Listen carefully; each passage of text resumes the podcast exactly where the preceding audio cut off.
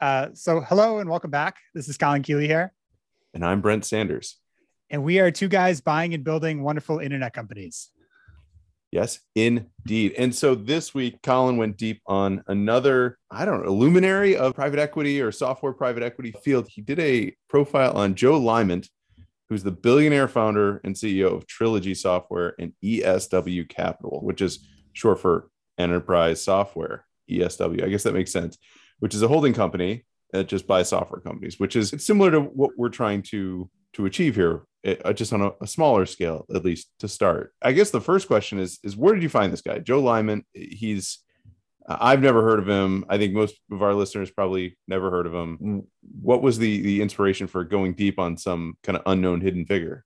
So I did this a long time ago, and I forgot I did it because I wrote it in Evernote. So my initial thought was you have Andrew Wilkinson who's trying to brand himself as like the good guy and Joe Liemandt is like the dark force in software and very mm. quiet and guts companies, keeps like the software contracts and nothing else. So I initially wrote a post in Evernote where it was comparing the two of them and how they have different approaches. And I just completely forgot I did it. Uh, so people were you asking do this me, that much that you're just like forgetting about all this work. Yeah, I take a lot of notes on stuff. So I read, I think a profile on them and I took notes on it. And I just, I didn't remember I had it. Looking through my notes, and everyone's asked me like, what are you going to do after Robert F. Smith? And I was like, I don't really have any plan for any others. And I guess little did I know, I forgot I did one. So there I just had to clean it up this week. What was the like? How did you find this guy? Like, how do you know he even exists? I think there was a Forbes profile on him maybe three years ago, since I started writing it like two years ago. Right. And so he was famous in the 90s on par with Bill Gates. So sure. he was like this wonder kid. He was on the, the cover of Forbes and he had Trilogy software. So Trilogy is like product configuration and sales software, and it was targeted towards big enterprise companies. So like the product wasn't well known in the space, but they were really well known for recruiting and for having a crazy culture. So they were on par with Microsoft and eBay for trying to get like the young talent out of universities. And they were had this like testosterone fueled, alcohol infused, like long parties, hard hours like they were the bad boys. And as you think of Uber in the early days, like they were the original bro culture tech startup kind of guy. Interesting. That's uh I don't even know what to think about that because their booze definitely helps programming for like the first drink in a quarter or so. There's like a, I think it's called the Ballmer peak, where you get one beer in you and you, you all of a sudden these ideas come to you and you start working faster and better. But it definitely goes downhill pretty quick. And I just can't imagine programmers partying or sorry, paid like rock stars and party like them. So I guess it, this is uh assuming this was all in the Bay Area. This was like the beginning, and this is 1990, what three, five, something like that. So he dropped out of Stanford in 1990 at age, and he very, I don't know when, but he very quickly moved to Austin. So him cool. and Michael Dell like basically founded Austin Tech uh, a mm. long time ago. And so the whole alcohol thing. It's basically because they were recruiting all these smart engineers directly out of college, hire attractive women to recruit them. And then they try to have like that college kind of campus experience of like still drinking. This is where the cool kids are. And it was uh, mostly a recruiting tactic. And they became pretty famous for that. And like uh, Bill Gates would talk about who are you afraid of losing people to? It's all trilogy software. They're getting yeah. all the good recruits so the, their first product's a it's something they they made themselves and this is this so this is all before uh, more structured fund so they have a product it's for configuring things but configuring configuring products. Sorry we gotta i don't know why that word configure i don't think configure eight is a thing. I built a configurator once and the, the client kept calling it a configurator. Now it's like in my my mind. Anyways so they have this product. They're they're up there with the 90s like stars of tech. And what happens next? They, they end up selling this business? Quickly it was a rocket ship. It hit 120 million in sales within six mm. years he was the youngest self-made person on forbes 400 with a half a billion dollars in net worth. And then much of his initial wealth came from spinning off pcorder.com which sold you know, thousands of computer parts on the internet. Mm. and that went public in 1999 and uh, trilogy owned most of it. Uh, he sold 124 million dollars in stock of it. And then he tried to do other things and nothing worked out before the dot-com bubble popped yeah and trilogy never went public before that time he dropped off the Forbes 400 list. He stopped doing press interviews, which he was famous for, and he hasn't really has done, done one since, which is over 20 years ago. He outsourced all of Tr- Trilogy's U.S. workforce, and he took the company private. Um, and so you haven't really heard anything since. Hmm. So with that, like kind of war chest that he had, he still had those software contracts that are still profitable and he basically became a patent troll. So he like would buy up dying software companies that still had these like patent war chests, suing the big names, Sun Microsystems, Sears, Toyota, for infringing on Trilogy and other software patents. And that's wow. where he made enough money that he could start doing some more interesting acquisitions. Interesting. Yeah. So he he made some money. Uh, I guess the question is, did he make more money from patent trolling or from his uh, first business and investments?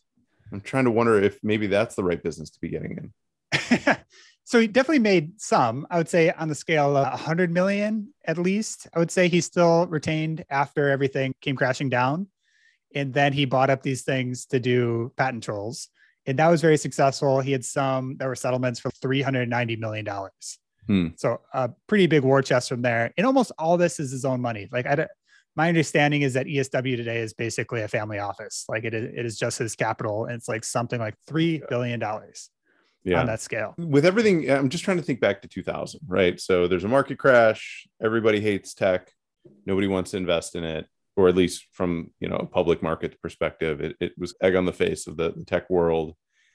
And so it probably makes sense to, to go dark, right? It's like no one, the, the public has decided what they think about this whole category. And so, what's the point of being a, a character within that or a role within that world?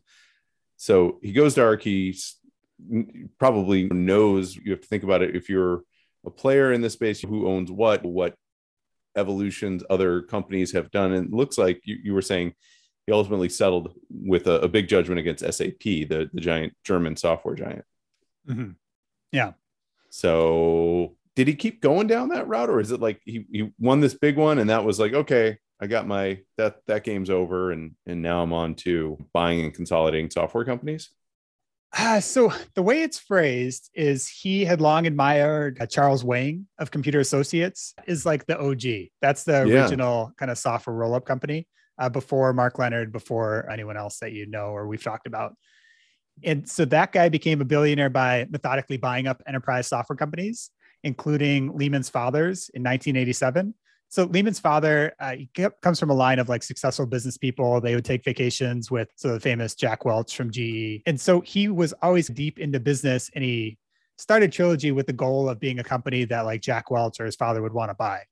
And talked about that was his idea all along, but it's unclear because he didn't really start buying up software companies until like 2006. This is so funny because I could have sworn you just said Forbes said he was a self-made millionaire, but he's vacationing. His, his family's vacationing with Welch's. So I guess I don't know. Does self-made mean you have to come from meager or conservative, or you know what I mean? Like you, you're you're not born into wealth. I thought that's what self-made meant. Yeah, I don't know. I don't know how you define it. He was a kid when he started it. So did he, so did he have any ah. money? No. He had all the like family connections you could want.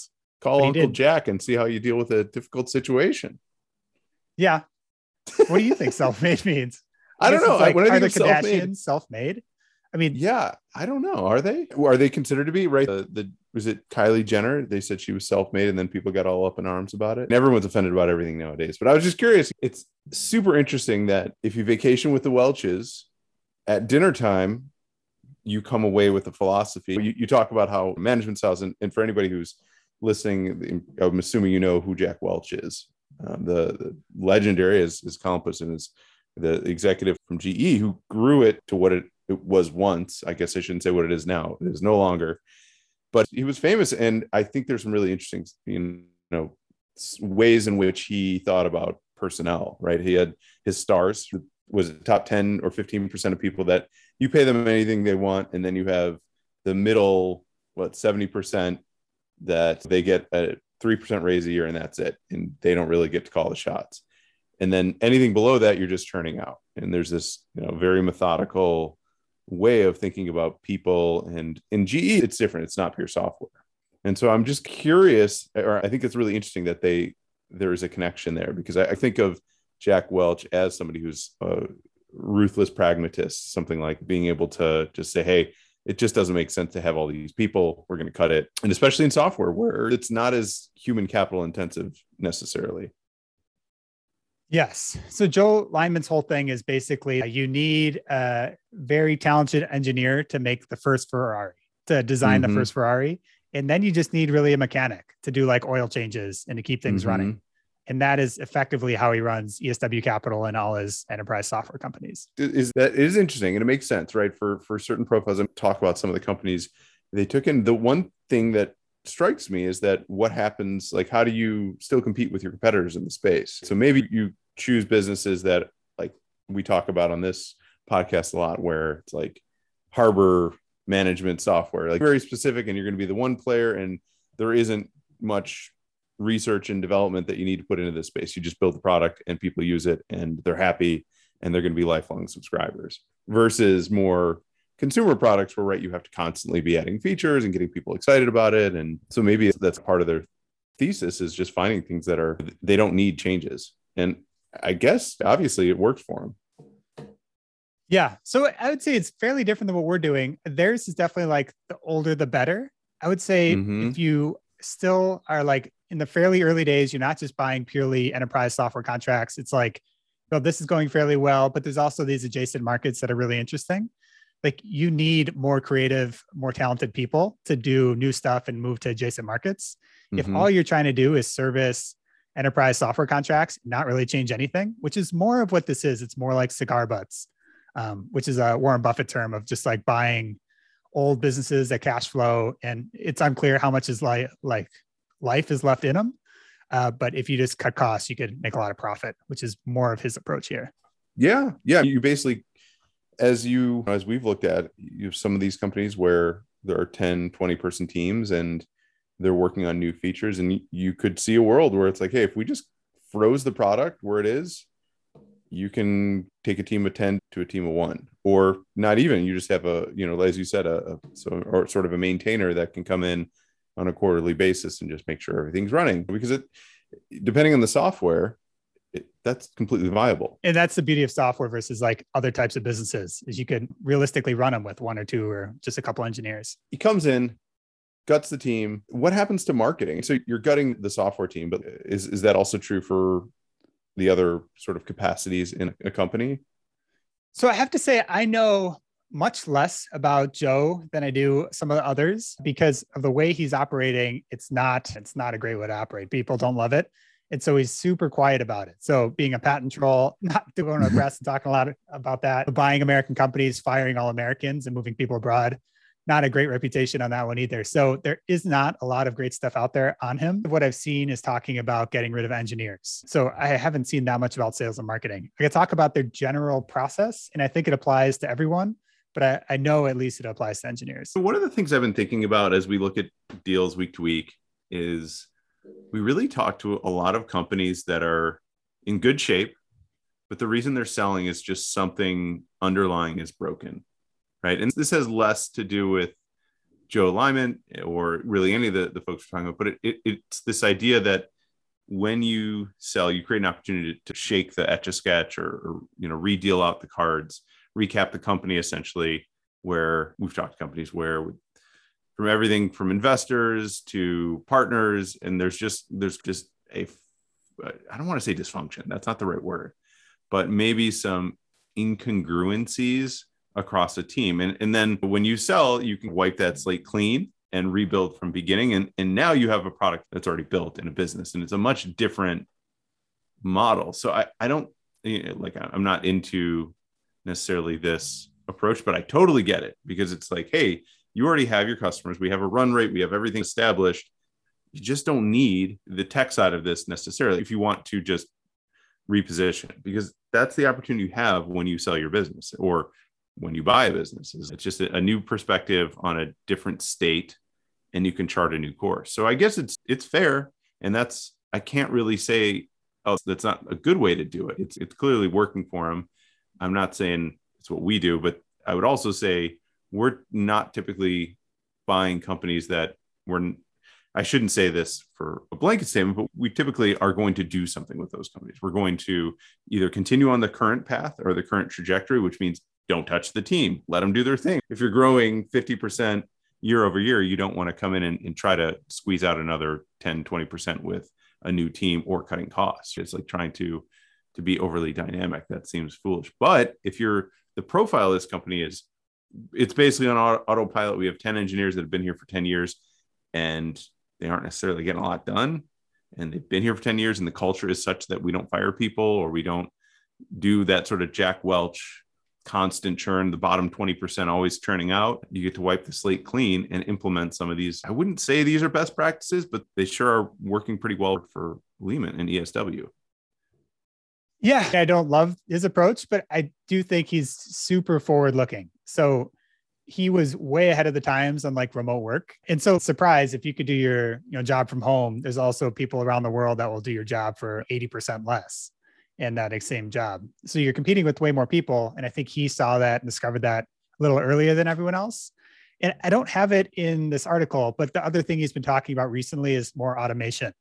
Mm-hmm. And so I think a lot of CEOs harbored this feeling of my big, biggest expense is all these people. Do I re- really need them all, or can this be you know automated? So his thing was he was scolding everyone, like all his lieutenants in 2021. Like we have to itemize or compartmentalize, basically break everyone's do- jobs down into smaller pieces, mm-hmm. and then get narrow down. Can this be done by a different human?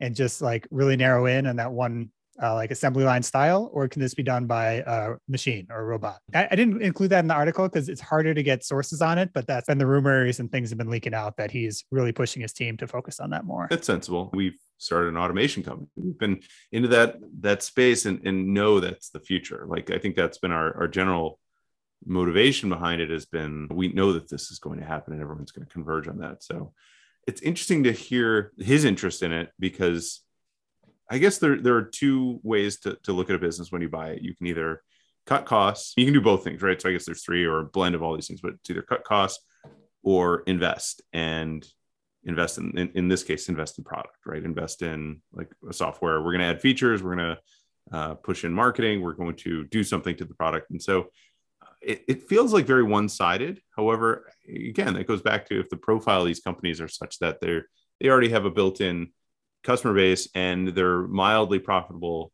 currently, but there's a way to automate. Let me phrase it another way. If we started a fund tomorrow and our thesis was we just buy existing companies and just automate everything, that's very similar to ESW. Right. Automation, every practitioner is going to say, "Oh, we're going to we're going to retool all those people." It's, yeah, it's bullshit. Like you're the inspiration is to cost cut. That's like the most fundamental part of automation. And I, I don't think anybody will really deny that in the automation space. We are trying to you know cost cut or create efficiency or free people up to do more people work. But at the end of the day it's the same approach. And it seems like a new tool or not really a new tool but a, a tool that's getting stronger and, and more prevalent that this perspective would likely yield or wield i should say in uh, in their companies.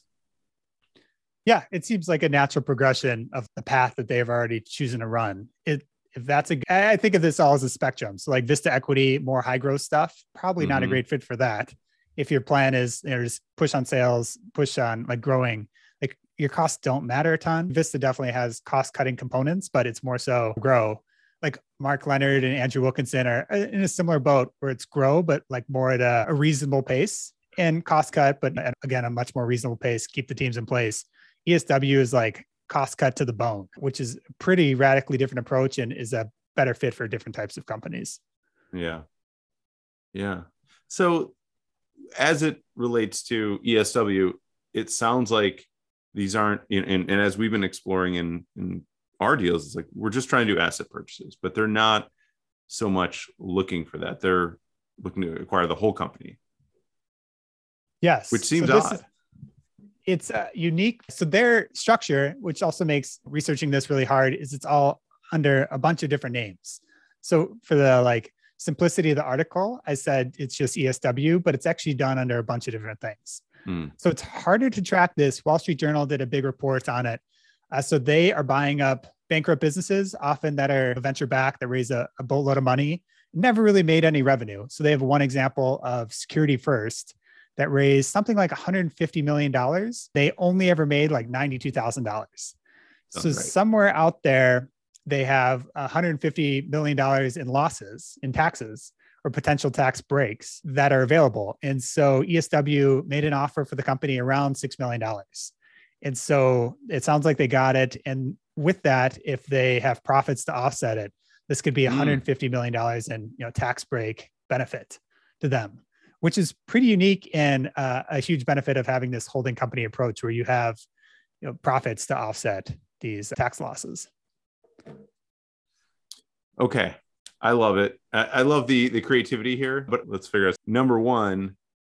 How do you even, if you buy a company, you basically so you buy a company that's has 150 million in debt. You buy it for six million. So they're not, not how do you debt. then start funneling your oh not debt? So if you think of a profit and loss, they had almost no revenue and they had a bunch of expenses, right? Because they burned right. through that 140, 150 million dollars somehow.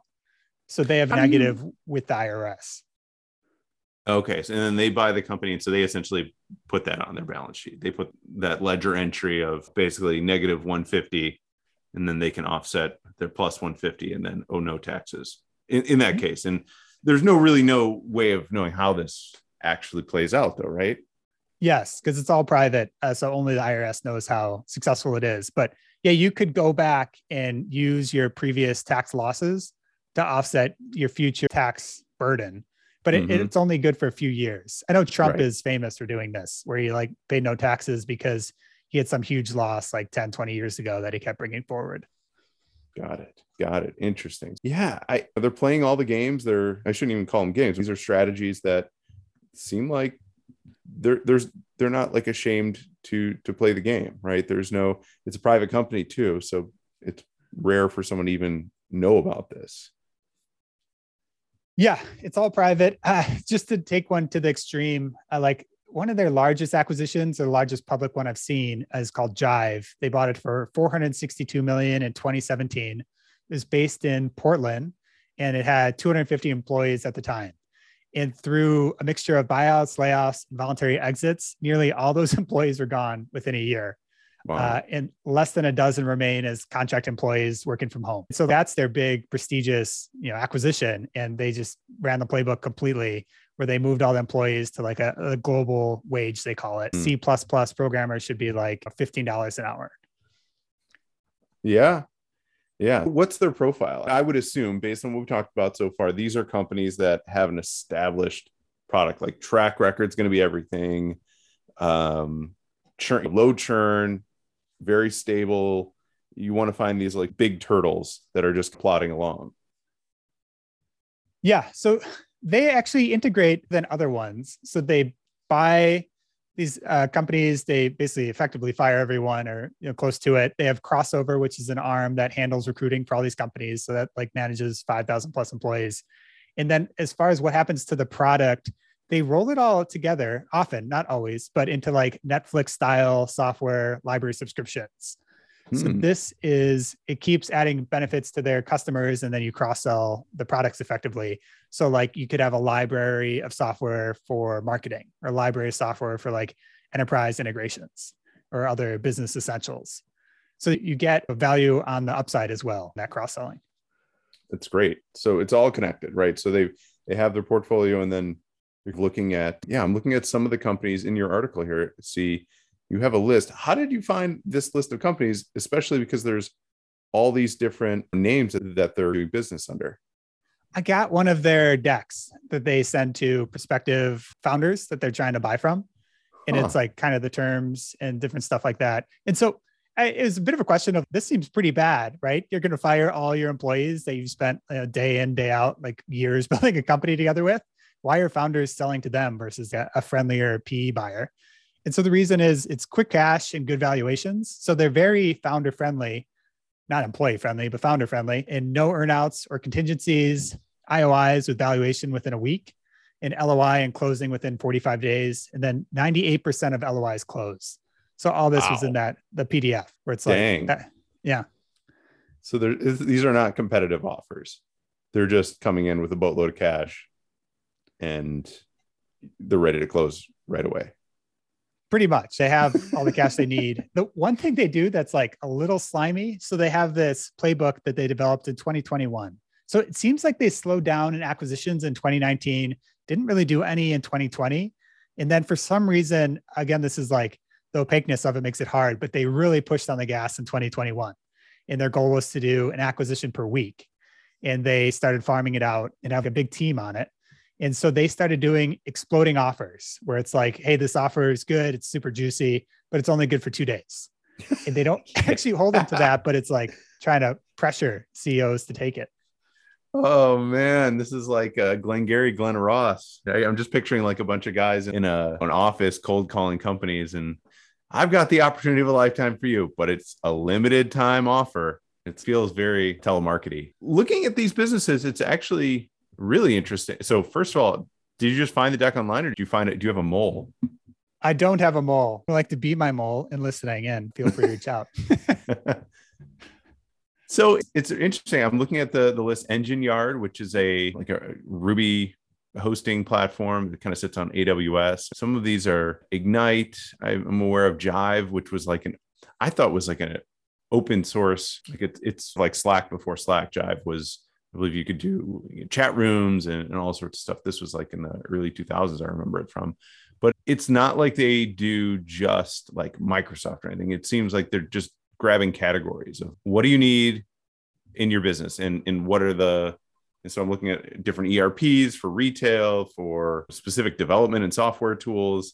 So the, obviously software is the, the first thing, but then as I'm looking into these kind of niches of application development, mobile development, it does seem like a fair amount of like software, like the end consumer is a software company, right? Like you're selling tools, you're selling software tools to builders or creators. So that is a really interesting, and that we've been looking at deals in a similar space of like you're selling sort of these pickaxes, you're trying to, you know, enable people to to grow their businesses. So I was expecting it to be a little bit more like more like a Zoho, right? When you were explaining, oh, they want to be able to cross sell things. So I I see some of these categories coming out though in in how some of these businesses are, are decided upon. But I guess the other part of it is there's the commonality is these are all founders or owners that said yes. It's like these people were all in a position, which I think is also as everyone has their thesis, they're looking at a very specific thing and they want to see the right things.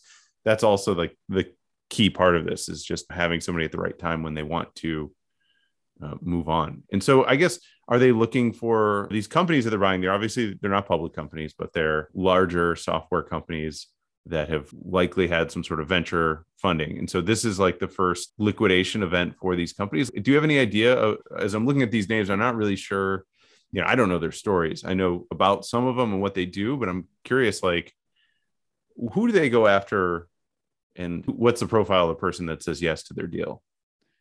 Yeah so it is more flexible than i would have guessed from the outside. So it leaked out uh, so they have this playbook now for outbound emailing outbound drip campaigns and then cold calling. So they're like semi-scripted and then everyone is judged on everything. So if your calls aren't going very good you have to go to coach's corner and you get coached to have uh, better calls. But then what are they looking for? They have a 100 point like scorecard that they fill out for each of these companies. And so I have some of it, not all of it, but industry. So 25 points for software, 10 points for IT services. So they are buying IT services is not purely software stuff, which is surprising. LinkedIn headcount growth. So 10 points for a greater than 15% quartile decline, or minus 20 points for greater than 30% annual growth. So avoiding things that are growing quickly. Location, 25 points for the US, 10 points for Canada, the UK. We've experienced this. Europe is mm-hmm. a, a, little inconvenient. Debt, five points if there's leverage. Founding date, so more points if it's older. Last fundraise, you get points if it's further back. So mm. all this is incorporating the idea that anything that raised recently or is growing super fast is unlikely to sell cheaply, which is what they're after. Or fit their playbook. Like that's the other thing is if you come into a company like that and then gut the team, that growth is going to end. Yes. Yeah. That's the thing I'm keying in on is it seems like these are all companies, and I'm assuming that's also just I guess it's not a, a truth for all acquirers. A, why would you sell a business if you're in the thick of growth? And B, which as I think through, I guess there are situations. But as I look at this list of companies, it, it looks like companies that they figured it out. They got to a point where they started to juice their profitability. I'm thinking of Engine Yard in specific. This is a company started around when Blinksale started, right around 10, maybe a little bit longer ago, when Ruby and Rails was like first really taking over the internet. People started using it as a platform. They were a hosting platform for that stack specifically, but they ended up growing and, and building on upon that. And it's like they had enough time to figure out what their offering was, figure out their user base, and then yeah, having somebody come in and rebuild the business to just sustain, but with external or I should say like cost effective labor. Yeah. Makes a ton other, of sense. The other thing I would say is so they have this prospecting going on. Their other hunting ground is like bankrupt companies. About they've bought, I think, at least 10 of them and at least three of them in 2020. Mm. And that's public. Uh, so bankruptcy court is public and you can see who's making offers and stuff. And so it's like immediately huge benefit because they're able to acquire stuff for a few million bucks and get monstrous tax deductions from it. Yeah. Yeah. I don't know what to think about that. I don't have much of an opinion. I guess all, it's it's fair. It's definitely the when we talk about slimy or these methods, it's it's all fair. These are all like acceptable answers. It's not unethical either. I don't really think it's begging the larger question if you think firing people is unethical, but you're definitely using all the unpopular methods. I think I always think of this as like the profile of a person that like goes to the craps table. I don't know if you craps or play craps, but there's the the pass line, which everybody generally plays, and then there's the do not pass line, which means the game's over and you're basically betting against everybody. And it just I'm picturing this guy as walking into a casino with a whole bunch of chips and everyone's playing and everyone's playing and everyone's on the pass line and every time the dice gets thrown everyone's winning money and then he drops a bunch of coins on the do not pass line and is all of a sudden there's silence everyone's looking at him but it's you're allowed to play that it's playing the game it's you're allowed there do not pass line exists it's like shorting stocks it's not it's not very popular in a party like setting but I, i'd love to see so this guy does not go in public. He doesn't do interviews anymore. He's off the radar. When was the last time anybody's seen or heard from him? Does he do speaking? Does he do anything where we get a glimpse for how how he looks at the world? I haven't seen a single thing. So everyone else, like Andrew Wilkinson's on podcasts every week. You see him all the time. Robert F. Smith was on a podcast this year, which is rare, but he's a billionaire and like still doing stuff. Mark Leonard, super press shy, but still writes like a lengthy annual letter. So you get a pretty good insight into this business this guy does nothing. Uh, like the most recent photo I could find from him was in 2012. Like not a single thread anywhere on anything else. Like some of the stuff, like the playbook leaks out, and you could read up on some of it. But he has a lieutenant that runs the recruiting arm called Crossover, Andy Tryba. He's also the CEO of 12 of the companies. And this guy does interviews. And so you can go on YouTube, Google his name, Andy Tryba, uh, a bunch of interviews with 50 views. So people just aren't paying attention to it, but that is like the only insight that I found into kind of how this whole thing is operating. Very cool. Very cool. I, I like that. I like this guy has a sort of a, a lightning rod. It, it, just, I don't know, when the story has mystery, it's so much cooler, right? This guy just has so much like shrouded. You know, anytime somebody could potentially be a Bond villain as well, I, I always like that. You know, where you, you don't know of him, but like the inner circle, they they know him and they fear him or not either way what he might be a really nice guy and that's why he doesn't like to do interviews but my guess is he is not right if you're if this is your philosophy you're probably also not that empathetic you're probably not or have like a philosophy that is maybe more warlike some machiavellian something along those lines but i guess if he doesn't maybe he just needs to come on our podcast and tell us a little bit more about it, his philosophies of life yeah, he's definitely, I don't know, the dark cloud, the dark matter, where he's just mm-hmm. like vacuuming up software companies and they're never to be seen again. Like you never mm. get updates on them. Uh, Andy Tryba, his like lieutenant, is like a very polished executive. And so one of the darker things that they do is actually it's similar on Upwork, where if you hire Upworkers or contractors, they'll have spyware on people's computers. They'll track like their clicks and their keyboard strokes and then I'll take a screenshot of their webcam like every few minutes or something like that. And Andy Tryba's great at spinning this is like it's a Fitbit for work.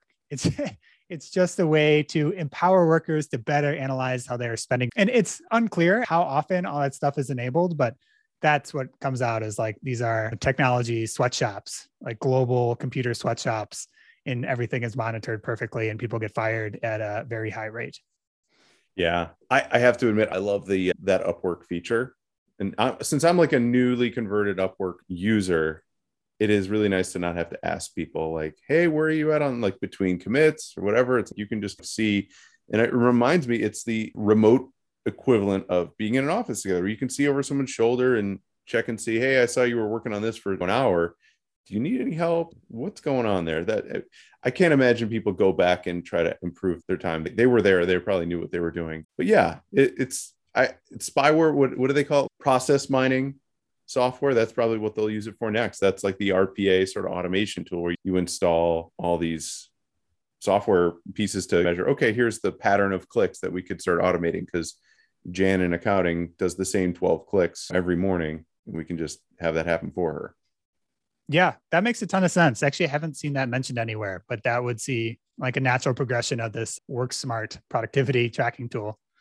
Oh, it's big. Yeah, a lot of companies are using it. So this always begs the question. That'll be uh, more fun here than the other ones. You know, what would you like to take forward and uh, implement that ESW and Joe Liemandt are using? Honestly, I, I do think it makes sense. If I like the idea of looking at companies that are more established, like I and this wasn't a, a conclusion you made out of your notes. Like this wasn't your conclusion. The thing I'm teasing out of it is like and I, we should go through these companies. I think that would be a good follow up thing for me to do is look up some of these companies and see when did they get bought and what happened to their product afterwards. My guess is it doesn't change significantly. There's not a big investment. Does that make sense to do to companies or to as a trans, transaction for us to look at? As I look at Blinksale, that's what was happening here. It's a 10 year old company. It's not really having anything happen to its product. And there's a minimal tech team and we're able to build new things with less pieces. It, it's not innovating. We're doing all the innovation now, but it hasn't changed. You could accept a credit card or PayPal and or or nothing or just a paper invoice or paper check.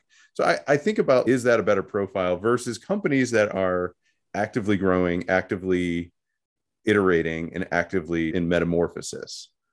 I guess to simplify my takeaway from this is do we want to look at companies that are more stable or do we want to look at companies that are still in a growth phase? So what's tough is the company's still in a growth phase, come at a significant premium.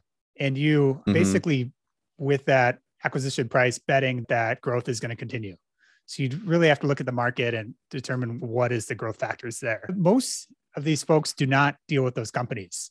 Vista Equity and uh, John Blank another one, but Vista Equity and one others are the only people that really attack these, you know, quick growing companies and are confident enough that they could grow them faster than they're currently growing. Yeah. How about you? What do you what are you taking away from this guy?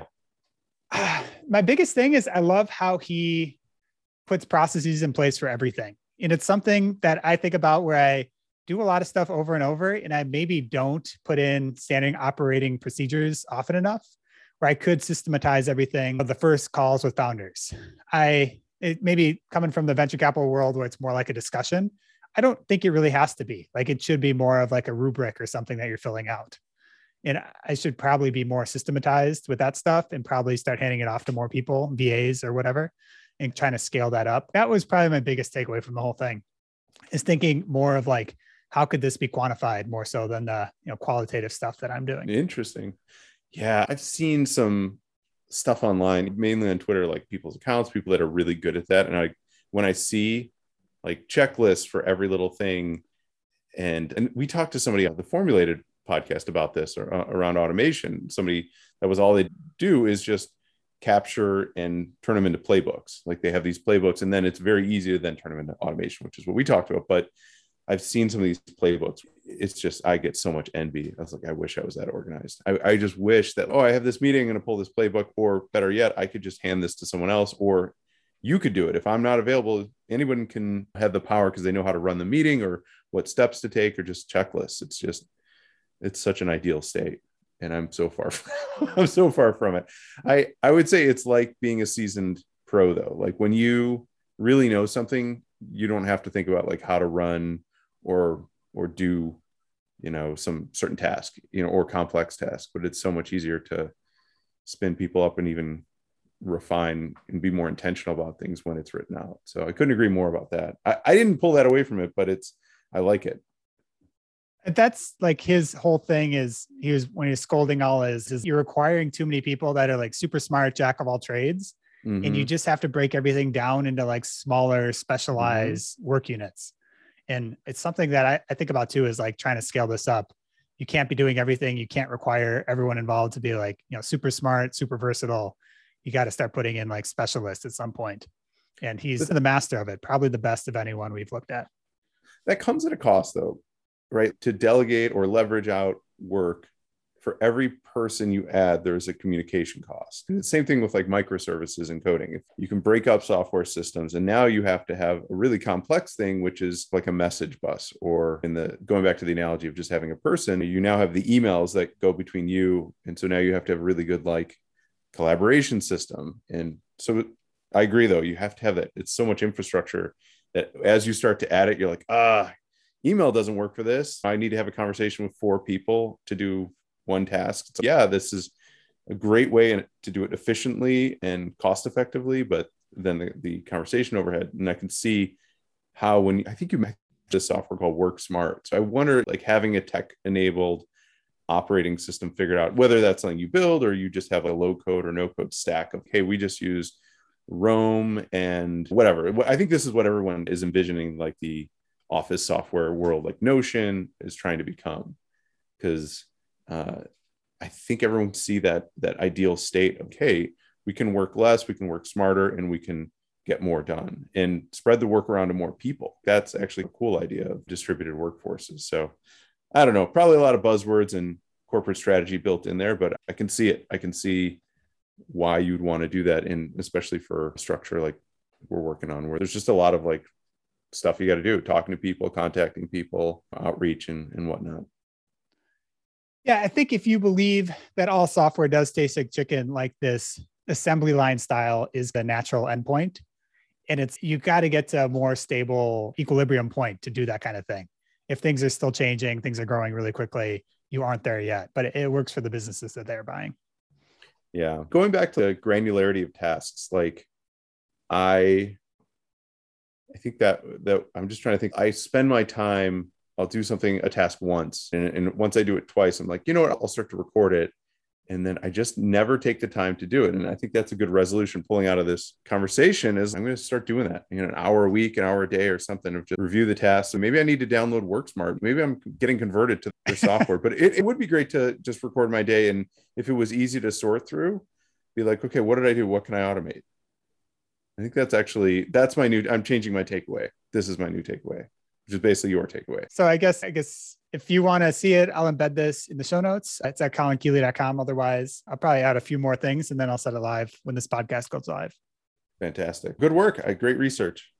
Uh, thanks. Yeah, this is a fun one. It's definitely a learning experience. But anyway, take care, everyone. Thanks for listening.